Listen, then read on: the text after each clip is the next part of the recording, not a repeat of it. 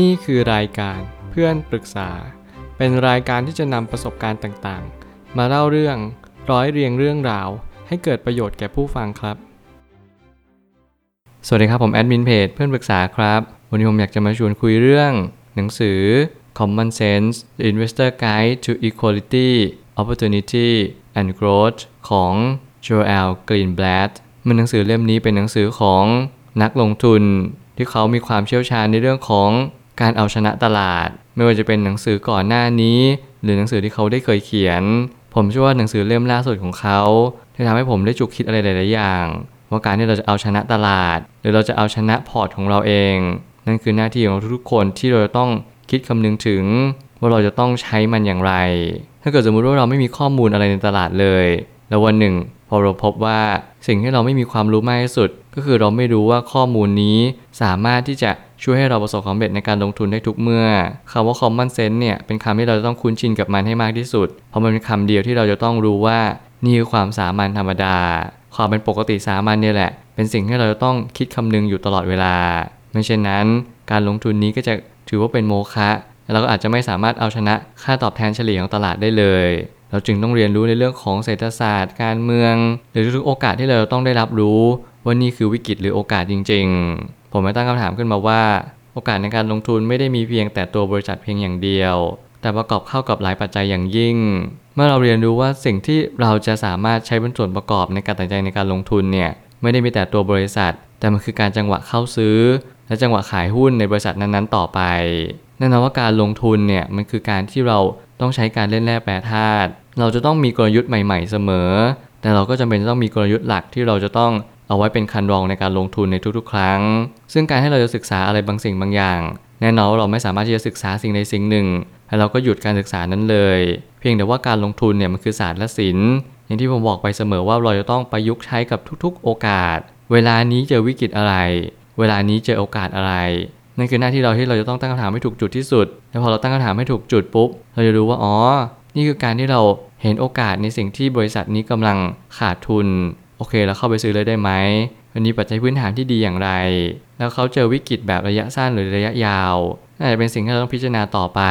เพื่อให้เราเข้าลงทุนหรือขายหุ้นนั้นออก ปัจจัยหลักของการเปลี่ยนแปลงของเศรษฐศาสตร์ ก็คือนโยบายทางการค้าต่างๆ ไม่ว่าจะเป็นหนี้สาธารณะ หรือว่าหนี้ครัวเรือนก็มีส่วนเช่นกัน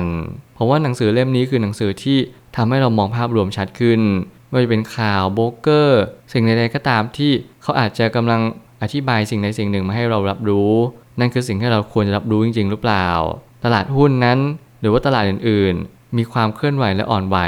ต่อข่าวต่างๆ แน่นอนว่าเราอาจจะกำลังเข้าใจผิดหรือเปล่าว่าข่าวนั้นมีผลต่อตลาดหุ้น จริง ๆ แล้วตลาดหุ้นเนี่ยพยายามจะขึ้นหรือลงตามข่าวมากกว่า เพราะในความเป็นจริงแล้วข่าวไม่ได้มีส่วนทำให้หุ้นขึ้นหรือลง เป็นเพียงในโอกาสที่ทำให้เราได้เข้าใจตลาดมากขึ้นว่า นี่คือโอกาสที่เราควรจะทำอะไรกับมัน เราควรจะอยู่เฉยๆหรือว่าเราควรจะเข้าไปซื้อ สิ่งนี้คือสิ่งที่เราต้องพิจารณาต่อเนื่องไปเรื่อยๆ ซึ่งมันต้องใช้ประสบการณ์ แล้วก็วินัยในการศึกษาหาความรู้ต่อไป แบงก์คือสถาบันที่มีส่วนช่วยให้เศรษฐกิจมวลรวมดีขึ้นหรือแย่ลงได้เช่นกัน โดยเฉพาะธนาคารแห่งประเทศ ก็คือเสาหลักอันสำคัญที่ขับเคลื่อนการเงินของประเทศนั้น ถ้าเรามองให้ดีเนี่ยสิ่งหนึ่งที่สำคัญที่สุดในการตัดสินใจในการลงทุน ก็คือนโยบายของธนาคารในประเทศนั้นๆ เพราะแต่ละประเทศก็จะมีนโยบายไม่เหมือนกัน ในแต่ละช่วงเวลา ถ้าเกิดสมมติเราเจอช่วงวิกฤตพอดี เราก็จะเห็นนโยบายต่างๆ ที่ไม่เหมือนกับช่วงเศรษฐกิจปกติ หรือว่าเศรษฐกิจรุ่งเรือง นั่นคือหน้าที่เราอีกเหมือนกันที่เราจะต้องพิจารณาอีก ซ้ำแล้วซ้ำเล่าเพื่อให้เรา ลองสังเกตดูว่าไซเคิลของเศรษฐกิจเป็นยังไง ถ้าเกิดสมมติไซเคิลของเศรษฐกิจ มันไม่สามารถที่จะตอบโจทย์ของเราในการเข้าซื้อ เราก็ต้องหยุดไว้ก่อนหรือว่าโฮไว้ก่อน แล้วเนื่องจากการที่เราจะเข้าลงทุนเนี่ย เราไม่ได้เอาปัจจัยพื้นฐานของบริษัท หรือว่าปัจจัยของสังคมแวดล้อม รวมถึงข่าวสารอย่างเดียว แต่เราจำเป็นต้องดูประกอบเข้าด้วยกัน หนังสือเล่มนี้ก็เลยจึงชื่อว่า Common Sense นั่นเองเราต้องใช้สามัญสำนึก ใช้ดุลยพินิษของเราให้ดีที่สุด ตรวจสอบสอบทาน ทดลองและทดสอบ ใครที่เพิ่งเข้ามาในตลาดหุ้น คุณอย่าเพิ่งผีผาไม่จะเข้าซื้อบริษัทใดบริษัทหนึ่ง จงเรียนรู้และก็รู้จักสิ่งนั้นให้ดีเสียก่อน ไม่ต้องรีบใจเย็นๆ โอกาสยังไงก็เข้ามาหาเราอยู่แล้ว ไม่เป็นต้องกลัวว่าเราจะพลาดโอกาสนั้นไปเลย ทุกวันคือโอกาสไม่ว่าเป็นอาทิตย์ เป็นเดือนหรือเป็นปี จะมีโอกาสให้เราเข้ามาในมืออย่างแน่นอน ขอเพียงแค่เราเข้าใจ ทุกสิ่งทุกอย่างให้เราตัดสินใจว่าเราตัดสินใจบนพื้นฐานข้อมูลที่เพียงพอหรือเปล่า เรามีความรู้ ว่าเรามีการศึกษาเกี่ยวกับการลงทุนหรือว่าตลาดหุ้นหรือเปล่า แล้วปัญหาทางสังคม หรือว่าการเมืองย่อมเป็นปัจจัยรองที่มีส่วนทำให้เกิดโอกาสในการลงทุน แต่ว่าความธรรมดาของโลกใบนี้ ก็ย่อมมีการหมุนเวียนเปลี่ยนแปลงเป็นเรื่องปกติ ถ้าเกิดสมมติใครที่กำลังมองหาเรื่องปัญหาทางสังคม หรือว่าเรื่องการเมือง อันนี้ผมคิดว่าเป็นปัจจัยรองมากกว่าให้เราจะเป็นตัวช่วยในการตัดสินใจเข้าลงทุน เพราะทุกสิ่งทุกอย่างคือการเล่นกับข่าว แต่แน่นอนในการอ่านหนังสือเล่มนี้เราก็จะเข้าใจว่าทุกอย่างไม่ต้องคิดเยอะ ทุกอย่างมันอยู่ที่เรามองเห็นนั่นแหละ นั่นคือความเป็นจริง อะไรที่เรามองเห็นอะไรที่เราเห็นชัดที่สุด นั่นคือสิ่งที่เป็นภาพที่เราจะต้องจดจำและจารึกไปในความคิด และเราต้องตัดสินใจในการลงทุนจากสิ่งเหล่านั้นเท่านั้น อะไรที่มาทำให้เราเฉยฉายหรือปิดเบือนภาพแห่งความจริงไป เราจงเพิกเฉยมันและปล่อยวางซะ เพราะนั้นไม่ใช่ความรู้ที่ดีเลย สุดท้ายนี้ทั้งนี้ปัจจัยที่สำคัญในการลงทุน อาจจะมีหลากหลายแง่มุม แต่ปัจจัยหลักก็ยังต้องเป็นพื้นฐานอยู่ดี ถ้ายังไม่สามารถหาหลักการที่มั่นคงได้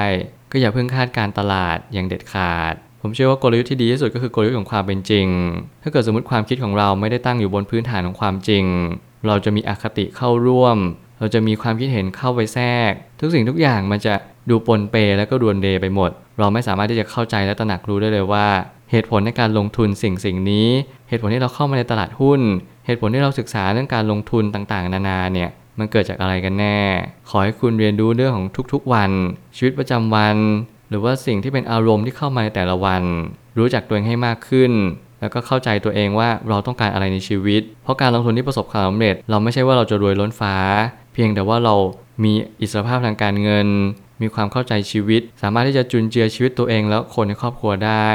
นี่แหละคือเป้าหมายที่สำคัญที่สุด ไม่ว่าอะไรจะเกิดขึ้น ขอให้ศึกษาความเป็นจริงให้ได้มากที่สุด ความจริงนั่นแหละคือสิ่งที่เราต้องตัดสินใจ อย่าเอาอะไรมาบิดเบือน เพื่อให้เรามีความสับสนมากยิ่งขึ้น ขอให้ความรู้ทุกความรู้ มันเป็นไปในทิศทางเดียวกัน ลองสอบทานความรู้ที่ผิดหรือถูก เพราะความรู้ทุกความรู้ สามารถทำให้เรามีความเก่งขึ้นได้ ถ้าเรารู้จักสอบทานมัน ผมเชื่อว่าทุกปัญหาย่อมมีทางออกเสมอ ขอบคุณครับ